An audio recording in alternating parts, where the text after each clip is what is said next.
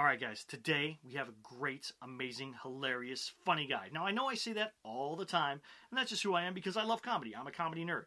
And I hope that these videos help you guys out on your comedy career. That's the whole point of me interviewing people. Yes, I get to interview them. Yes, I get to talk to them, and it's so much fun.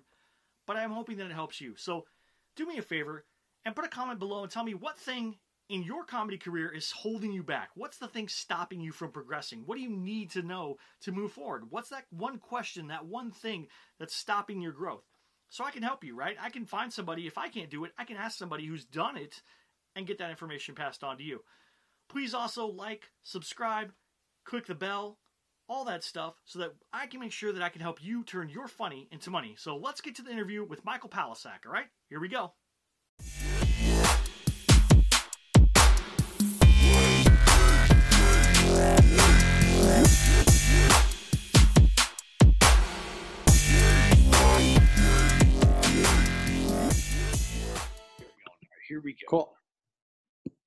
All right, everybody, thank you for coming back to the Comedypreneur Show. I'm James Creviston. Today we have an amazingly funny, hilarious guy. He's one of my favorite people. He, just, he does just the one thing. Just the one thing is all that he does.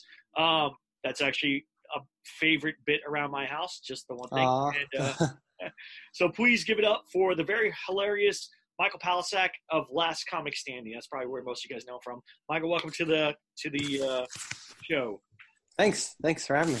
How many people come up to you and ask you about that joke or use that line to you? Is that pretty often? Um, I, I don't know. I appreciate you doing it though. It makes me feel good.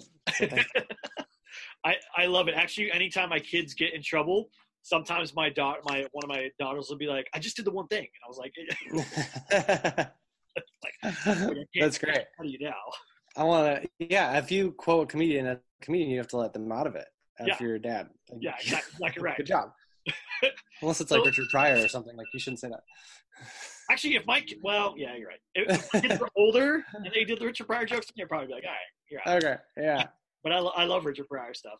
So One of my friends told me uh, when he was in college, he used to do Dane Cook's Dane Cook jokes for his theater class, like that as a like a performance or whatever. Like his teacher would like let him do them to like as a break or whatever. And uh, he like emailed Dane Cook that story and told him he's like, "Hey, I'm, I do your stuff in class because I love you and I don't want to you know be like you."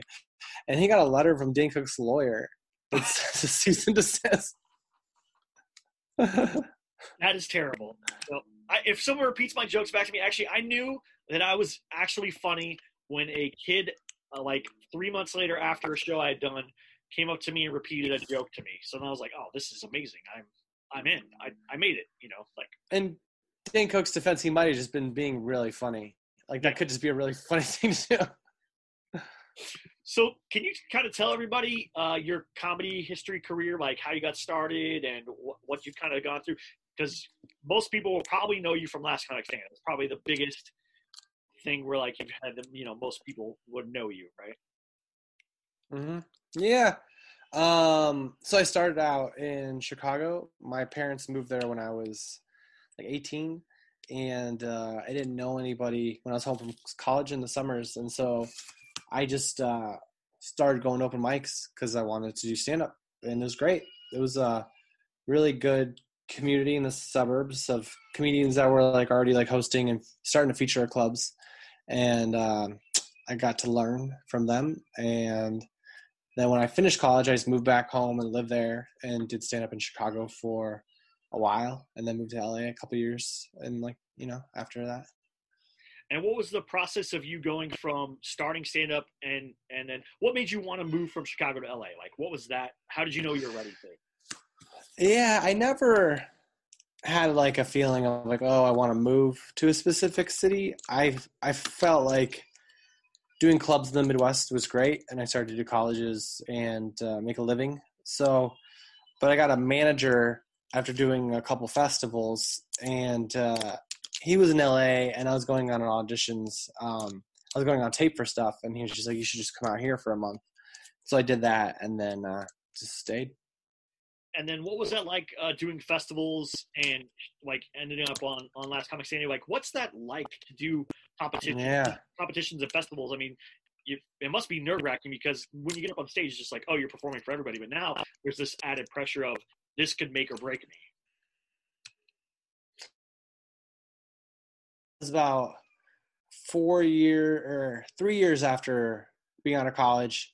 So then I first started having success in contests and uh, like good ones. And I think like my main theory was I think the benefit of being a young comedian and going into those festivals is like you're used to doing a lot of open mics and showcases. So you just are able to work out getting those jokes and hosting at clubs. So you're able to see like, okay, these are the jokes that uh that work when I'm hosting at a at a bad show. So it's like these are the jokes that if you're doing a good show or a if you put them back to back, you can really kill. And so I just really tried to put as much into like that three to five to seven minutes that I possibly could. And uh, and I, I did uh, my the comedy club in Chicago had a festival that I won, and then uh, our contest that I won in the summer was a Taste of Chicago. It was like an outside comedy show, but it was in a tent, and the people were really good. And I remember the I, there was like shows every hour, and I like advanced on a Thursday or something in the morning, and I just asked the booker if I could just do sets all day because like and just not because they didn't have enough comedians to compete at every show and just sort of not move on just because I already moved on and and he was like oh yeah and I really got to learn I felt comfortable, more comfortable on stage. I got to learn like how it work, and I think that helped me in that contest. And then because I won that one, I got to do one for the the comedy festival in Las Vegas, and, and uh, it was a similar thing where I did like the set that I thought would do really well, but also there was a little bit of luck. Um, my mom has a lot of family in Chicago, and two weeks before that show, there was like a wedding and a funeral and everybody was like when you we want to do a show. So like probably like 15 of my family were at this contest in zanies in chicago and it only holds like 140 people.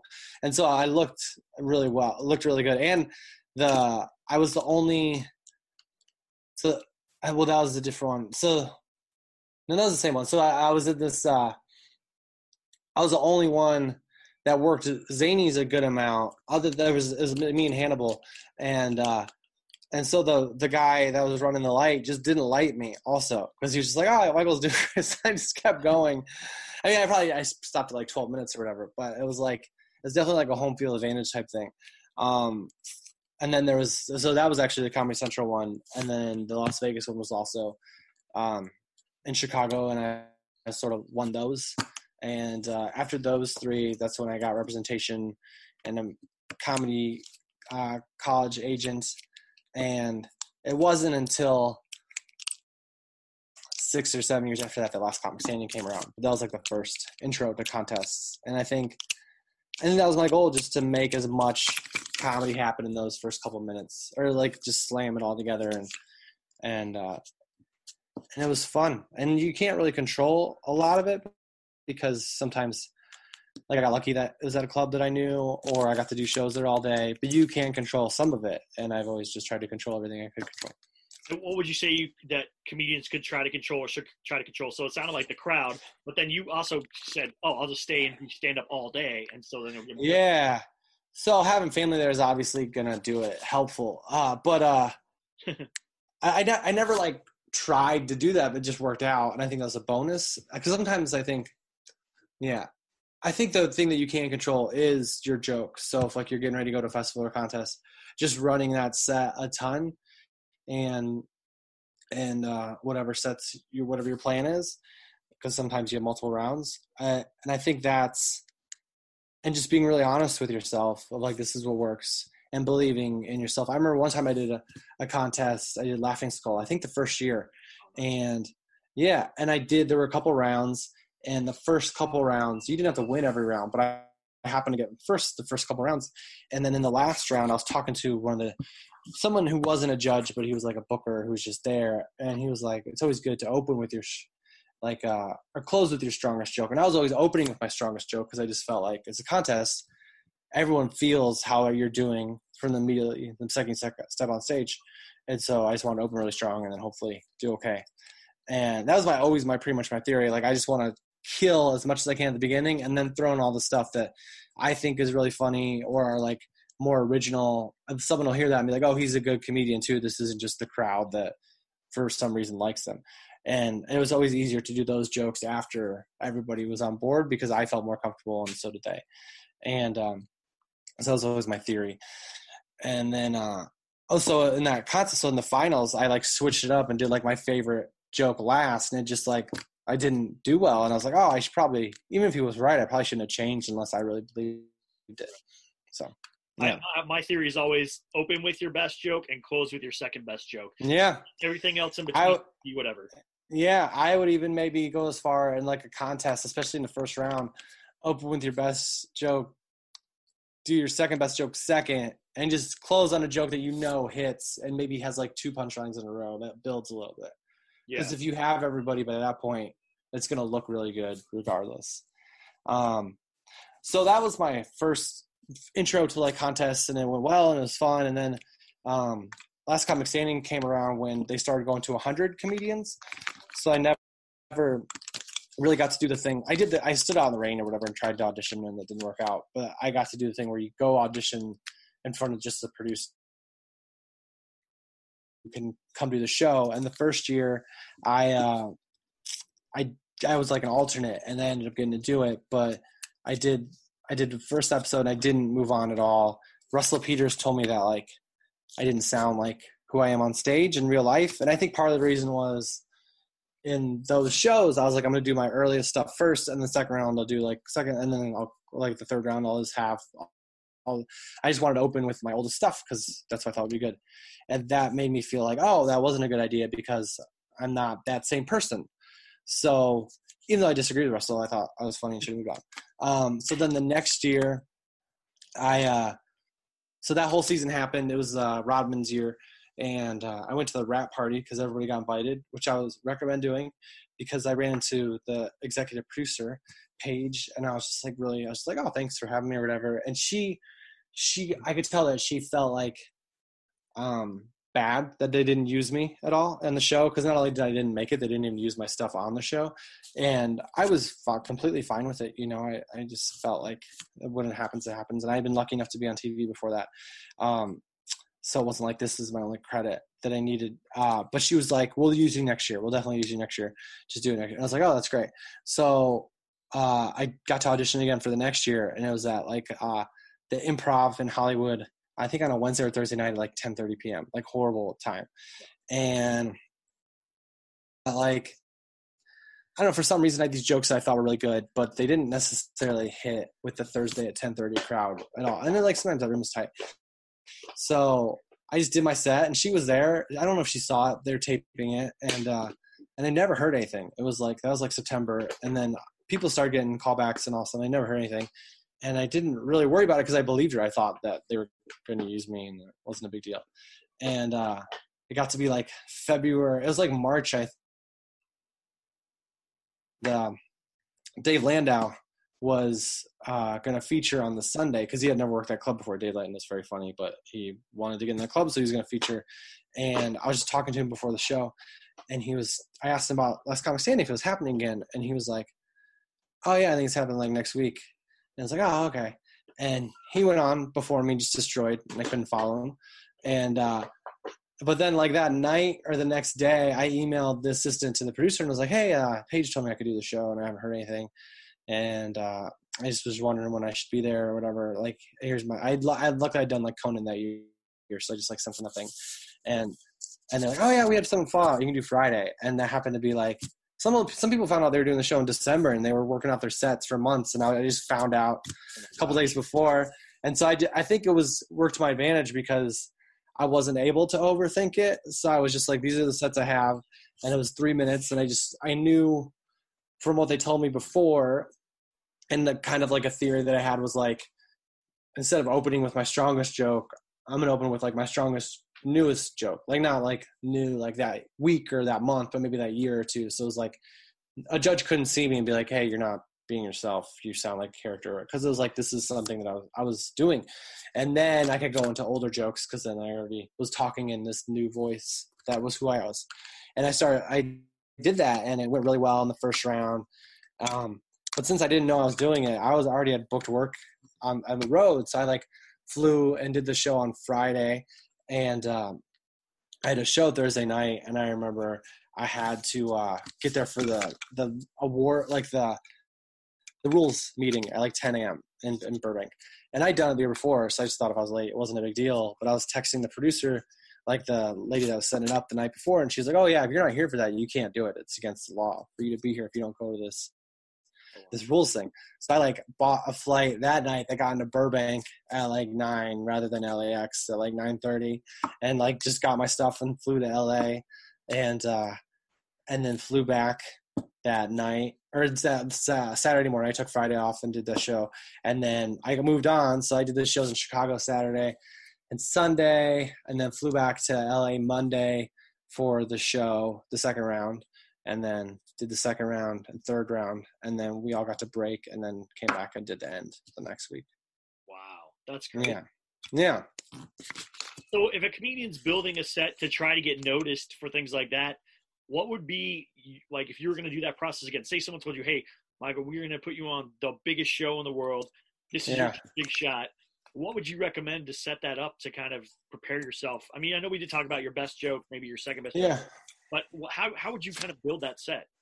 Well, I always felt too more important even than your best joke is your joke that only like not only you could tell, but that really told people about you. Like I've always been pretty much talking about my life, so it's kind of easy to find like, oh, this is a joke about living with my parents. This is a joke about having a girlfriend or whatever. Whereas like people see you as a person and they kind of get to know you a little bit. And I always thought that was kind of important and showed like your original perspective. Um, I always felt like I was lucky in the sense that I didn't feel like someone would see me and be like, "Oh, we've seen this before a ton of times" or whatever, just for whatever reason. Um, so I wasn't super worried about it. I just wanted to pick the joke that worked a lot, and that was about me. So I always felt like if you can open with stuff that's really funny and also about yourself, then that could be really good. And when you say about yourself, are you saying like looks or like just like something generalized? Like, I never open with anything about my looks, but just about like what's going on in your life or something like biographical about you or about like I had a joke about going to my girlfriend's boyfriend's girlfriend's ex-boyfriend's wedding. I'm open with one of those jokes. I opened with um, one of the years I opened with uh, I don't remember. Maybe yeah. So just stuff that's like personal that only you could tell. Right. Yeah. And my opening joke. I think we met at the Queen Comedy Challenge uh, in in uh, Pasadena. In yeah. Sorry. So my opening joke was about uh, dating my wife and how um, she's smart and beautiful, but she's like partially blind and a little slow. Like, judges did not like that joke. They like they thought like people hated me right off the bat, like I was one of handicap people. But it was just like this really funny bit where my wife literally is blind, like she has to wear glasses for everything. She's the smartest person I know, but she's just always like kind of off in whatever. Yeah. And they hated it. They hated that joke so bad. Like three different judges were like, "People hate you for that joke," and I'm like, "That doesn't make any sense. Like, this is my life, real. Like, I'm not." Yeah, that's not fair. I guess it is like that's a good warning to know if you're doing jokes about yourself. Um, other people might have a different perspective on it than you do. So just to be aware of that. Um, yeah. Because you are making fun of a disabled person, James. That's something that you're doing. to open up your set. so that's that is that is one off-putting thing. I changed that joke. don't open with that joke anymore. Actually, I don't know if I haven't done that joke in about a year now. What's good about that joke, though, I feel like it's a very original experience, and if you're worried about them having that that thing, you can just change the wording of it or put it and put it later, so people know that you're not hating on disabled people as a career. Yeah. Um, yeah.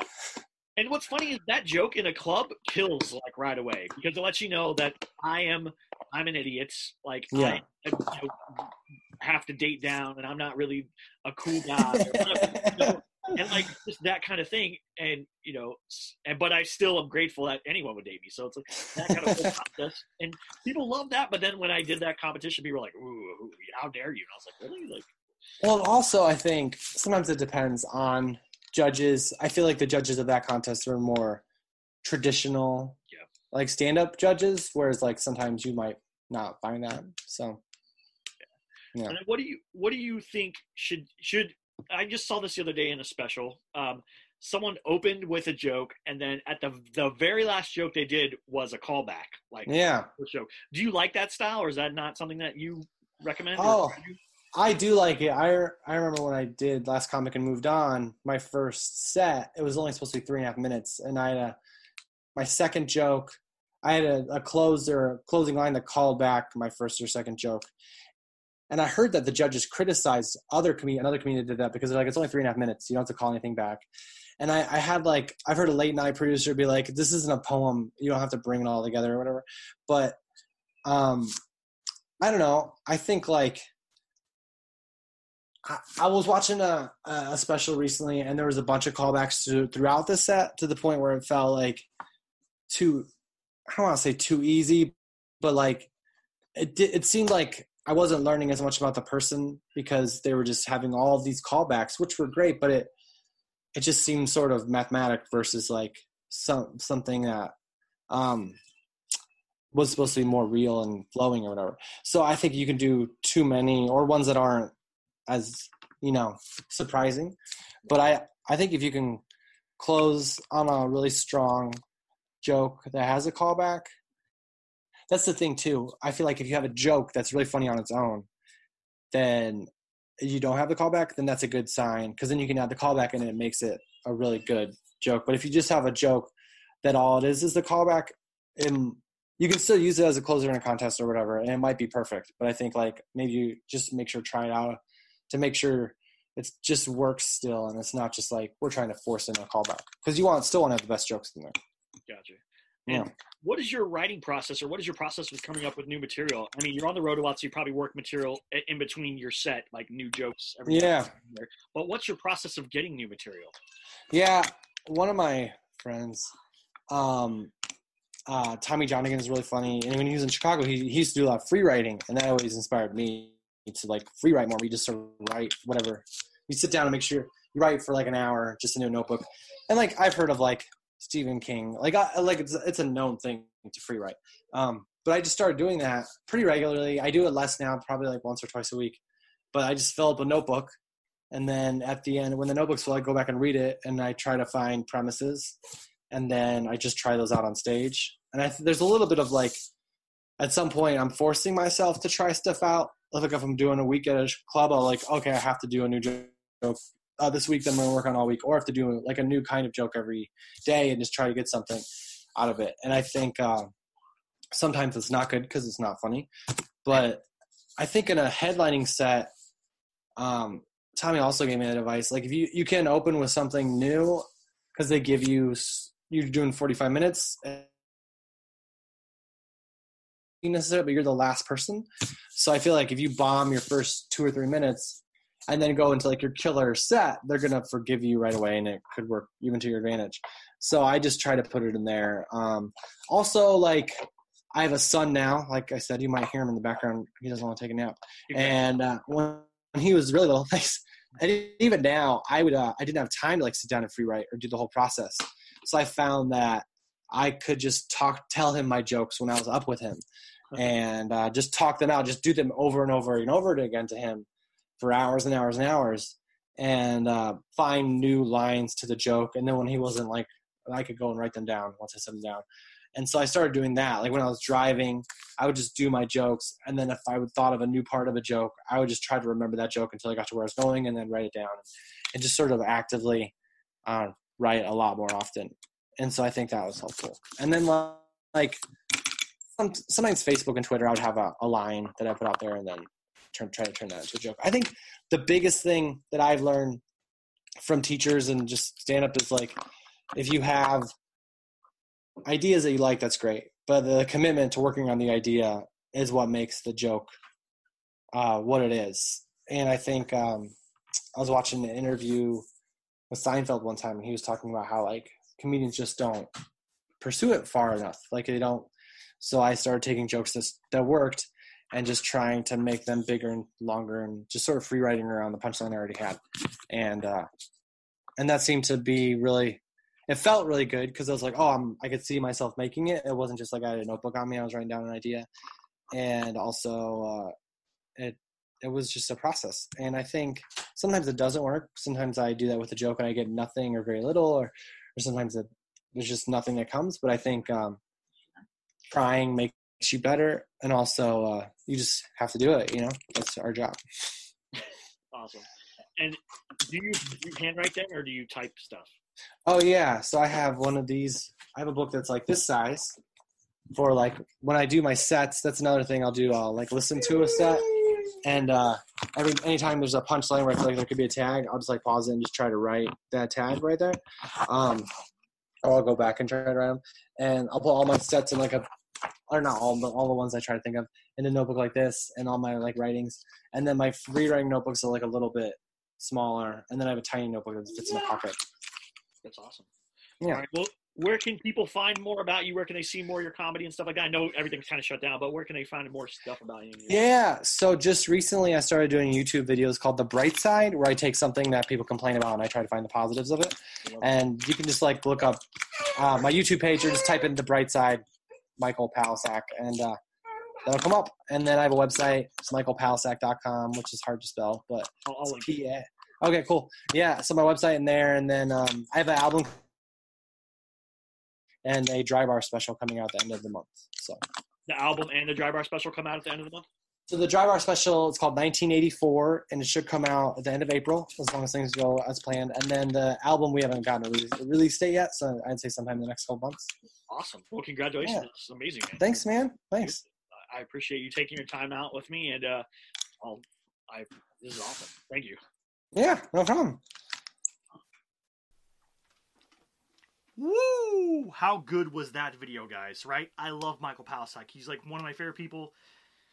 I told you I would fanboy out. I told you I did. I told you I would. I, I wasn't going to lie to you about that. But I learned so much in there. His career has been through so many ups and downs. He learned so much. He grew every step of the way, right? He just got better at comedy, started doing more things, competing more often. And a lot of times, even as he said, it kind of just happened to be the right place at the right time. So, one of those things that you need to figure out is where is that going to be for you? What are you going to do to change your tra- trajectory of your comedy career? Where are you going to go?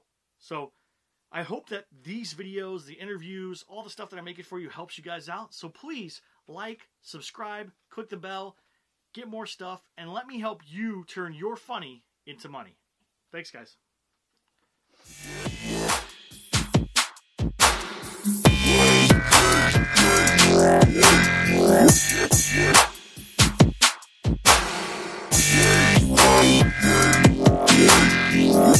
Peace.